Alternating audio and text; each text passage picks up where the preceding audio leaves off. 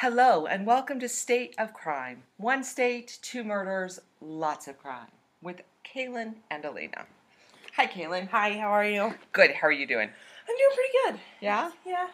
Life Work- is good? Yeah, work sucks, but they changed my work schedule. And of oh. course, Oh. you're over here on summer vacation. yes. Ha ha ha ha. But I honestly, so I'm on summer break, right? I've already bought a new teacher planner for next year.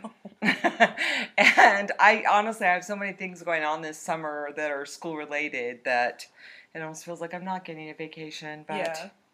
that's okay too. So, but um, so this week we are heading to the lovely state of Missouri. Yes. Back on schedule here. Yes, yes, we're back on schedule, and we kind of feel like we might be living in the Midwest around here lately Right. because we've had crazy awesome thunderstorms. I love it. I love that we are actually getting a spring. We normally don't get a spring here in Mount Home. We it, it goes from summer to winter. Yeah. Sometimes you get all four seasons in one day. yes, It'll be raining and then it's 80 degrees and then it's snowing and it's just Right. But I love the thunderstorms. The bad thing is, I've had a million cats in my life. Like, I'm a crazy cat lady, have been from a very young age. I've never, ever seen a cat that was terrified by thunderstorms. I have a cat that's scared of the thunder well, I was and the lightning. Right, I was there. I was talking about it the other day about how I was really excited that my dog does so well with thunderstorms. She normally does pretty okay with thunderstorms, but like fireworks on Fourth of July is not her thing. So Right. I normally send her out to my parents because they're like out of town. Mm-hmm. And of course, the other day we had like three storms in in a matter of like two and a half, three hours. Right. And that day she was not having it. Okay. It- yeah. it My dog also hates fireworks and things like that, but she does not care about thunderstorms. Yeah. They have not bothered her at all. So I've I'm been lucky. curious if it was because I had the window open, so it was like Maybe. louder, and she was just not having it. But I'm loving it. Yeah, me too. So, well, once again, you are to thank for my case, and I just like I.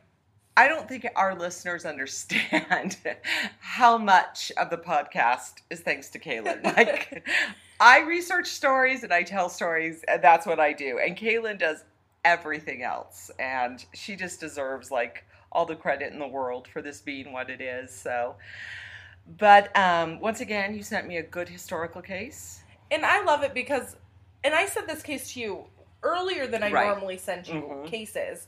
Normally it's like a day or two before we record that I'm like, hey, have you found something? And I'm always like, no. And this one I sent about a week and a half before, and I don't remember anything about it. I don't even remember like a little bit about it, like the premise of it. well, and it's honestly, it's a case that I'm actually surprised. I'd never even heard of this case. And when you first sent it to me, it's called the Young Brothers Massacre. And I was immediately thinking of like the Young Brothers that ran around with Jesse James because they were also from Missouri. Okay. And, um, but, or, or at least I think had ties in Missouri. Maybe they weren't. I'll have to do some checking on that. But anyway, once I get into the details here, I think everyone will be surprised that this case isn't better known. So, although when I did start my research, there was quite a few resources online for it, and I even found a PBS documentary. Now, it was a local PBS station in Missouri called Ozarks Watch Magazine, but if it's on PBS, I'm usually pretty comfortable with using that as a source because I feel like they've probably done their research and all of that sort of stuff. And the guy who was interviewed on this particular episode, in fact, has written a book. Um, his name is Bruce Davis, and he wrote a book called "We're Dead." Come on in, and you'll find out why he chose that title in a few uh, towards the end of my story here. But there, there's a couple of other books out there too that I found. So, um, and I guess there is a docudrama that was um, done and apparently is available on Amazon Prime. So, it's it's one of those weird things, you know, Yeah. that there seems to be a lot out there, and yet it seems like this is something that should be better known. So, this is the Young Brothers Massacre. It took place um, just outside of Brookline, Missouri, which is now part of Republic, which is right outside of Springfield. So, Okay. because you're going to hear a lot of references to Springfield in here too. That's where mine's based out of, so this is exciting. Ah, yeah. So, what was very interesting about this, though, this was the worst loss of law enforcement officers up until 9 11.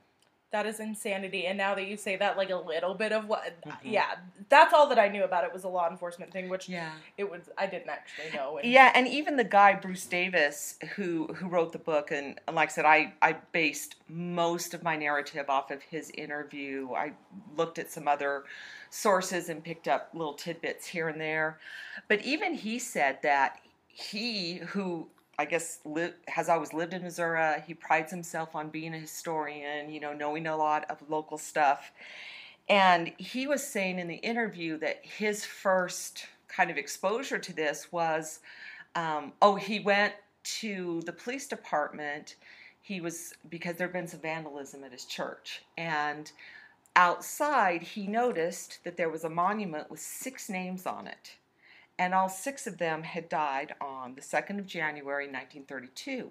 And he was like, how did I not, you know, he, at first he said he thought it was a mistake. Like, how could six law enforcement officers have all been killed at the same time and he didn't know about it? Yeah. And, and then he found out that um, one of the law enforcement officers who had been a part of this case, who had survived, there were four survivors. Uh, there were 10 who went out there, six were killed, four survived.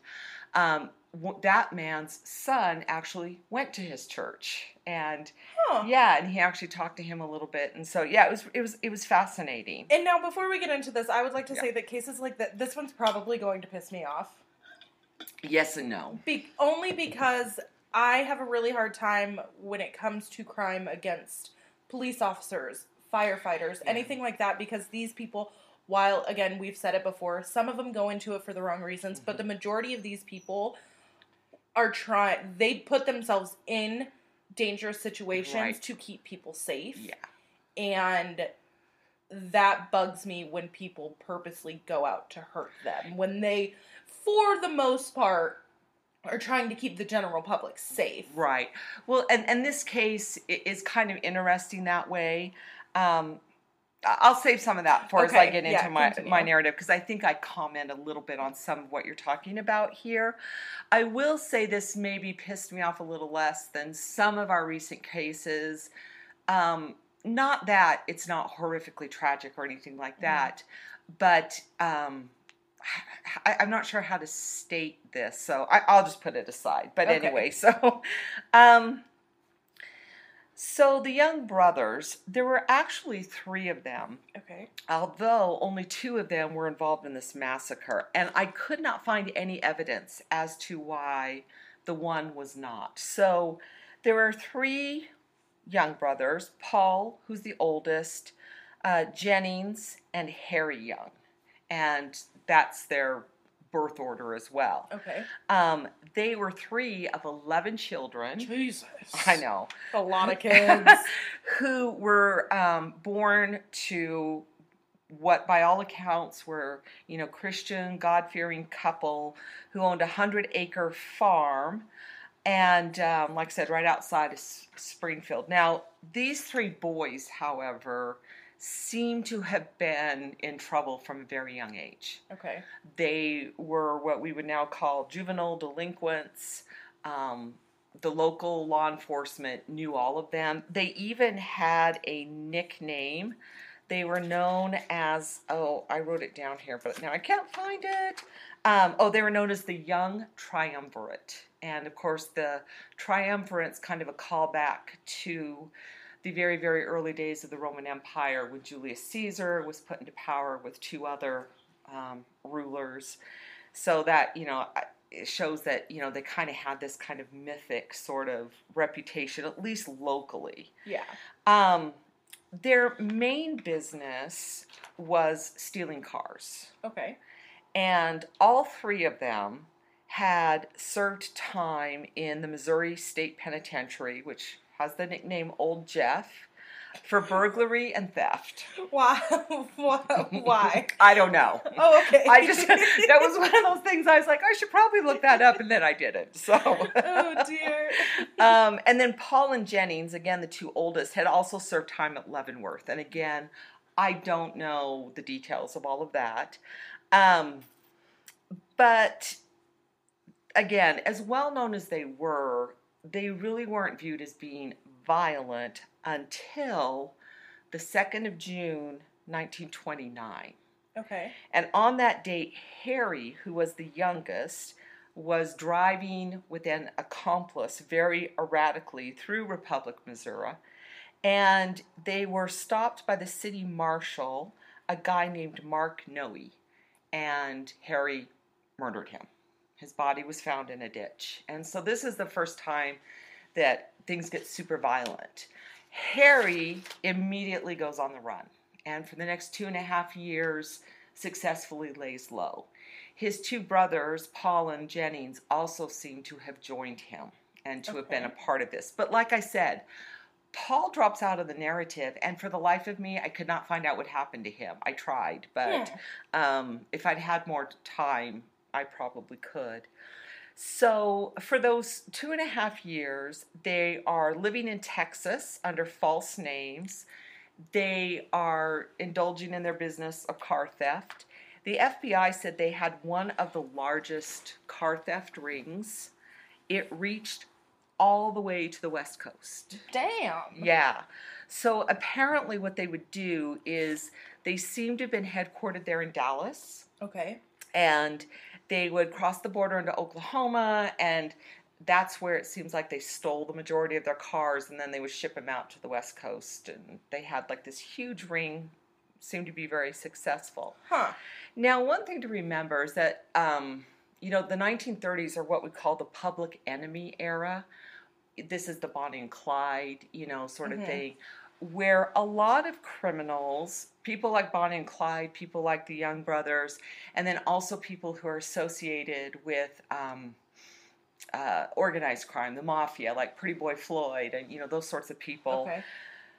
were talked a lot about in the press and there was this you know as much as you know they were declared you know public enemy you hear Mhm. public enemy number one the fbi's after them all that kind of stuff but at the same time there was also kind of a lot of public support for these sorts of people you know they they were kind of the anti-heroes and a lot of people felt like because of the depression that banks had betrayed them and that there was a lot in organized society that had victimized them. So a lot of people looked at them as Robin Hood kind of characters, Oh. even though they may not have been helping anybody but But themselves. yeah. But there was still, like I said, there was a lot of public sentiment that seems to have gone on their side. Huh. And um, like Bonnie and Clyde, uh, the young brothers often visited home. There's pretty good evidence that they often went back to the family farm, uh, Hmm. usually for very short periods of time, of Yeah. course, but that they were there. And you know, Bonnie and Clyde, of course, were infamous too for you know going to family picnics and Yeah. family reunions and that sort of Yeah. thing. So, um, somewhere the dates here get a little fuzzy. Some of the sources said it was the 31st of December. Some sources say it's the 1st of January of 1931 or 32. Right? Okay. Um, two young women, Lorena and Benita Young, show up in Springfield trying to sell a used car. And the person they're trying, so they're at a dealership going to sell it there. Okay. And the person that they're interacting with notices that the paperwork's a little wonky because it's not in their name. And again, sources here varied. Some said that, you know, you got the young sisters, you got a car with some shady paperwork, so that immediately they went to law enforcement. Other sources said that um, they kind of ignored it for a day or two and they were probably hoping that the girls just wouldn't come back hmm because everyone knew, right? It's the young family. Young family shady cars. I don't know why. Something's going on. Why would they do it in their hometown? Is my question. I feel like that sounds really stupid. That was just. A, I feel like that was terrible planning in their part. If they have such a huge, successful business, and I put that in air quotes since nobody can see me aside Mm-hmm. Right. from you. If they have this like huge business where they're successfully stealing cars and shipping them to all over the country, right. why would they be stupid enough to try to sell a stolen car in their hometown where their name is big? Right. And that's what I was wondering too. And I, I don't know the answer. That just it just that. sounds stupid. Yeah, I don't know if in one of these books possibly that's addressed, or maybe it's just hubris. You know, maybe they're just cocky at this point. Like I said, Harry, you know, they, Harry's been on the lam for two and a half years at this point. Maybe they're feeling like, hey, we're untouchable. Yeah. Who Hmm. knows? But anyway, Stupid. yeah. Dumbasses. on the 2nd of January, it gets even more stupid because the sisters return to the car dealership with the paperwork supposedly changed or whatever. And of course, there are police officers there. The girls are immediately arrested. They're taken down to the police station. They're questioned. And they obviously don't want to give up any Yeah. evidence. So they basically refuse to say anything about their brothers. And the police decide to, that they're just going to go out to the family farm Okay. and check on things there. Now remember, Harry's the wanted one. Mhm. Um, you know, the brothers Paul and Jennings also have an extensive past. Although I believe at the time neither of them was actively wanted. It was Okay. just Harry who has this murder warrant hanging over his head. And like I said, I don't even know where Paul is at this point. so, um, so they go to the farmhouse, and as they, you know, everyone in the area seems to either have been scared of the young brother gang or, like I said, possibly had some sympathy to them. And it was kind of interesting because the sheriff, a guy named Sheriff Hendrix, and I'll explain how he gets involved in, in just a moment, he knew the family very, very well. He went to the same church as, you know, the rest of the young family. And he seems to have thought that because of this, because he knew them, that there wouldn't be any trouble. Hmm. And he was tragically wrong. So the way that Sheriff Hendrix got into this was, like I said, the girls were taken down to the police station. They're questioned. This is an era where police jurisdictions have very, very definitive boundaries. Okay. So the girls are arrested within the town, so that gives the police jurisdiction. However, the family farm lies out in the county. So that's where Sheriff Hendrix comes Okay. in, okay? So he and um, Wiley Mashburn and Ollie Crosswhite are all associated with the county law enforcement. They come down to the police station and meet up with Detective Tony Oliver, who was the ranking officer with the city police. And in addition, men named Sid Meadows, Charlie Houser, Virgil Johnson, and Ben Bilyeu. All of these men pile into two cars and head out towards the farm. Now, that seems kind of crazy to us today. Yeah. But again, you know, law enforcement was very different during this time period. And you had the idea, too, like I said, that Sheriff Hendrix felt like, I know these people, there's not going to be a problem. Uh-huh. Right? A little later, in another car, two other men come out a guy named Owen Brown and Frank Pike Jr., and they follow in a third car. Um, I feel like with someone who thinks that there's not going to be a problem, he sure is bringing a lot of people. Well, like I said, the reason for that is that you've got both the city saying this is our case, and then you've got the county being pulled in. Okay. So okay. you have two different, Yeah, there sure is a lot of people going out. yeah, there. you have two different law enforcement entities who are involved in this. Yeah, and okay. like I said, that was pretty typical at the time. You know what I mean? That. I, even today, like if you watch a lot of crime shows, Mhm. you know, you often see where one, you know, law enforcement officer comes in and is like, "This is our jurisdiction. We're taking over," and Uh-huh. then you, you know that kind of a thing. Yeah. It was much more of an issue back then than it is now. Okay. You know, I think law enforcement agencies there's a lot more cooperation now. Yes. Yeah. Than you used to see. And even these guys, there doesn't seem to have been like any animosity or anything like that. It's just this idea that we're moving outside the city limits, so we need the county there to make sure that this is done properly. yeah. Okay. Um, and then apparently there was a civilian by the name of Wegman who may also have been part of this. And he stayed apparently in Pike's car, but that also kind of got dropped out of the narrative. So, anyway, you have 10 people heading out to the farm. And all they took with them were their sidearms, their handguns. They didn't take any extra ammo. And all of these are signs, like I said, that Sheriff Hendrix really thought this is not going to be an issue. You know, I know these people, and either Yeah. either they are not there, like because they had had a lot of these wild goose chases where they got reports that they were at the family farm or you know whatever, and they'd go try to find them and they'd be gone. So it's about three thirty, four o'clock in the afternoon. Now remember, it's the second of January. Okay. So it gets dark very early. Yes. So it's already, you know, starting to get to that kind of twilighty sort of a thing. Excuse me. The first two cars meet up at the Young Family Farm. They look around, they can't see any other automobiles on the place, and they kind of think, well, probably nobody's home. This has turned out to be another wild goose chase, in fact. Um, the mother was also not at home. She was in Springfield, apparently visiting some family members or some friends, I guess it was. Now, when the men first drove up to the place and met up, they also don't seem to have made a lot of effort to hide or to remain out of sight. And when I was watching the documentary, they went to the farmhouse, which still stands and supposedly is haunted, by the way. So you also got the haunting in there for me. Thank you very much.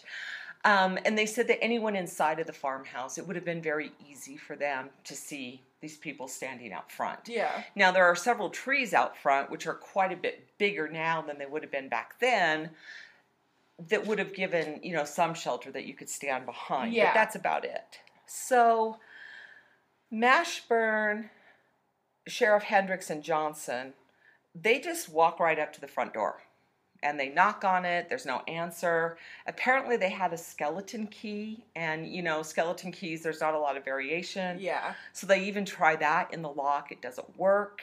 But while they're there on the front porch near the front door, Mashburn says that he can definitely hear somebody inside, even though, to all appearances, Nobody's home. nobody's home. So Johnson takes a thing of tear gas, a canister of tear gas, and he throws it into an upstairs window. Again, nothing. So they make their way toward the back of the house where there's a kitchen door. Okay. Okay. So again, accounts varied here. One of them that I read said that they kicked it open. Another one said, you know, they threw their shoulders into the kitchen door. The door flies open, and immediately there are two shotgun blasts.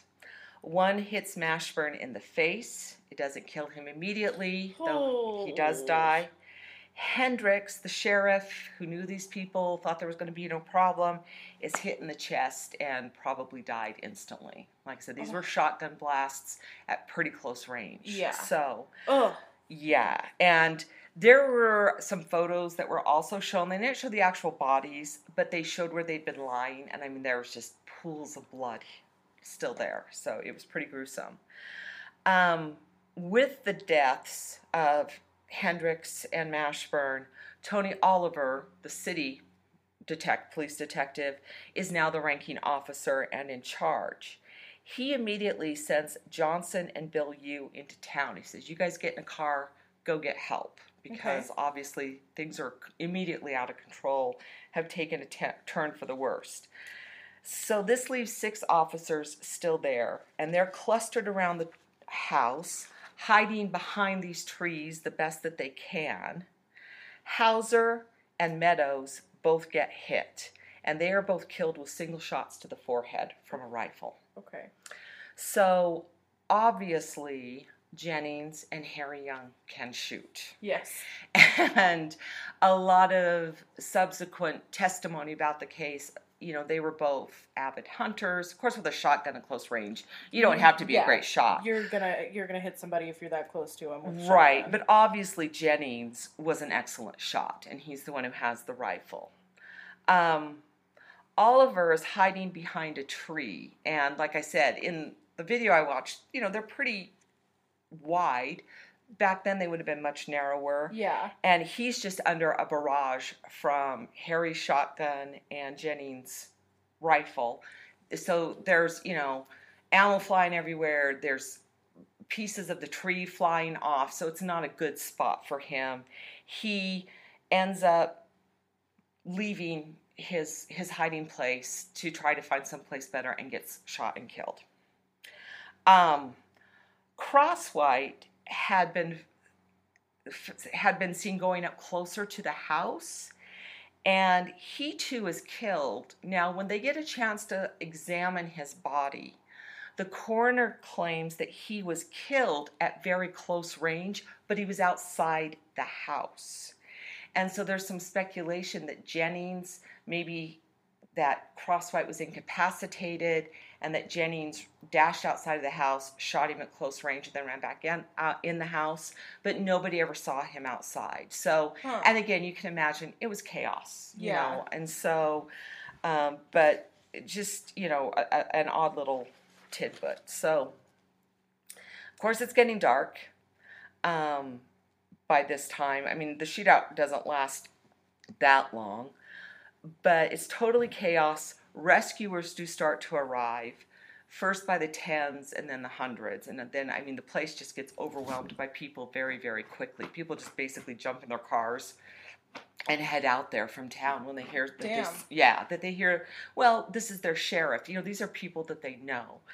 Um, one guy claims that he did see people that, so when they left, they said that the barn door was closed. But when they come back, they say the barn door is open and there are a bunch of cars inside the barn. So that explains why when they drove up, looked like nobody was there. yeah. Um, one guy claims that he does see two figures dart out, and like I said, by now it's fairly dark, and that he shoots, and he's pretty sure he hits one of them. Um, and there's evidence later on that Harry was shot through the hand at this time. Okay. And they make their way to Springfield, probably on foot, steal a car there. They get to the Dallas area where they seem to have been headquartered up for the past two and a half years. They wreck the car and then they hitch a ride into Houston. Now, they had other family members in Houston. Don't know if they were maybe trying to reach them, get their help, whatever. Okay.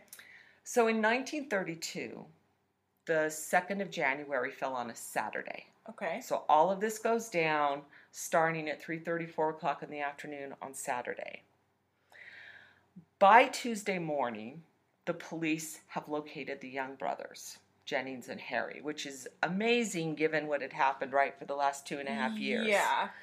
They are in Houston. They had rented a co- cottage, and it's now, like I said, Tuesday, the 5th of January. So just a couple of days later. Now, the police in Houston play it much, much safer than the sheriff had. I'd hope so. Yes. So they bring in a ton of officers, all of them exceedingly well armed, both with firearms and tear gas. They surround the cottage, throwing tear gas. There's a huge exchange of gunfire as well. And pretty quickly, the young brothers are overpowered. Police officers make their way into the house and they hear a voice call out from the bathroom we're dead, come on in. So that's where the guy got the title for his book. And when they get into the bathroom, they find Jennings is already dead and Harry is dying. Okay. The coroner who did the autopsy, he's the one who looks and says, Yeah, Harry got shot in the hand, you know, Yeah. back on the 2nd of January. Comes to the conclusion that they shot each other in order to evade capture Huh. that they managed to you know, escape from the barrage of the police bullets and did this. Now, the guy who wrote the book um, said, you know, why is this case not better known? Yeah. And I thought that was interesting too, because I mean, to have six, you know, law enforcement officers all murdered on the same day trying to apprehend these criminals, it, it's odd to me. I'd never heard of this case before. Yeah. You know, and like I said, it's not till 9 11 that we have this many die, uh, you know, that, that this record is beaten. Yeah. Um, his hypothesis, Bruce Davis's hypothesis, was maybe people just didn't want to talk about it, and I can see that something so incredibly painful, you know. And I mean, it's a community, like I said, where people do know each other. hmm Um, there's the betrayal of this family, Yeah. the sheriff. Do you know what I mean? So there's these personal connections where you have what we traditionally associate with small town values really turn against you. Um, and he also points out that just a couple of months later is the Lindbergh baby kidnapping. Okay. And of course that- was huge. Yes, that takes huge. over every bit Yeah. of reporting in the country. Um, what is interesting about this case is it's kind of like Columbine. You know, Columbine really changed law enforcement. Columbine, prior to Columbine, the general attitude in law enforcement was you secure the perimeter of an active shooter, you know, Mhm. and you wait outside basically. After Columbine, they said, no, you go in, you find, you confront. Yeah. And this case obviously also really changed how you approach suspects. That no matter what, you always go in with planning and forethought and a whole lot of caution. Yeah. So, Because you never really. Yeah. Yeah. Yeah. Yeah. Yeah. Okay. So that is the tale of the Young Brothers Massacre. Okay. So that didn't make me as mad as I thought it would. No, unless it's a horrible tragedy. It is. But you know, I think when you have people who are killed in the line of duty like this, I don't want to say it makes it better. It doesn't. But it's not it's not the same as if these were just law enforcement officers. Who were targeted Yes. because they were law enforcement officers, Right. and that's why they were ki- killed.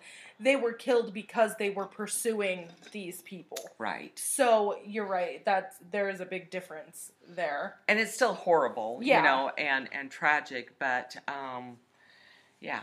So, Yeah. I like that. Yeah. I liked that one. That was interesting. It is strange that it's not more widely known. That's yeah, like I said, I I never heard of this before, and I I do I think that's a little bit odd. I wonder how well it's known in the state of Missouri. Maybe Mhm. people know what they're. And I keep saying Missouri because I've heard people say that's how you're supposed to say it. I don't know Missouri, Missouri, but whatever. I'm gonna say Missouri just because that's what I've always known. I know. Well, but um, yeah, this is one of those things that I feel like should be, you know, maybe especially Yeah. because it did have a big impact on. And I'm thinking I was going to look up when Bonnie and Clyde were caught because you know they were ambushed. And the way that case was handled was actually kind of the 180 of this, where you had law enforcement, you know, were, were tipped off to where they would be. They lay in wait, they set a trap, which today you would never get away with. So Bonnie and Clyde were caught and killed on May 23rd, 1934. So I wonder too how much this case and what happened to these law enforcement officers maybe informed the decision to take them the way they were taken. Which I mean, it was just an ambush, you know, and they weren't even given a chance You know. to surrender. I mean, the car pulled up and they just opened fire on them. Yeah. Which today you could never do that. No, no, no. But um, And it was there was a lot. It was a lot of oh, it was it was over a hundred rounds were fired. I mean, Yeah. it's it, it was an absurd amount. It was that was an overkill. Right, and that's what I'm saying. These two Yeah. cases side by side are very interesting. Where Mhm. here you have like this very trusting, kind of naive approach, and theirs was like, you know, the antithesis of that. So I would like, I, I would be interested to know if there was any connection. Yeah. But Yeah. That was a good one. I did good that with that one. you did do I good. did like do I good. said, it's not one of those where you're just super angry and frustrated and helpless at the end. Yeah. You know? And, you know, they died and took each other Right. out apparently, so saved the state a lot of money and Yeah. Yeah. there you go. That was a pretty good one. All right. I'm, I'm pretty proud of that one. Okay. You did good. Thank you. You did good. I So- am it, I guess. All right. I'm looking forward to hearing yours too. Mine, so. yeah, mine's different. It Okay. well, it's different from this. All right. and it's. I had a hard time picking this week, All right. Well, but we'll see. We'll look see forward to it. So, if you have any suggestions for us, make sure you email us at stateofcrimepodcast at gmail.com and check out our Facebook and our Instagram and our Twitter. Don't we- look at Twitter. I haven't updated Twitter in like a month. So. Uh, Instagram's been rough for a while too, Yeah. actually. But we are pretty active on our discussion group on Yes. Facebook. So if you want to talk with us anywhere, that would probably be the best place to go. I made a great post about yours and Maria's uh, Washington case just today. So go Oh, check that out. I haven't so. looked at that yeah, yet. you'll check so that one out. So thank you for listening. See you next time.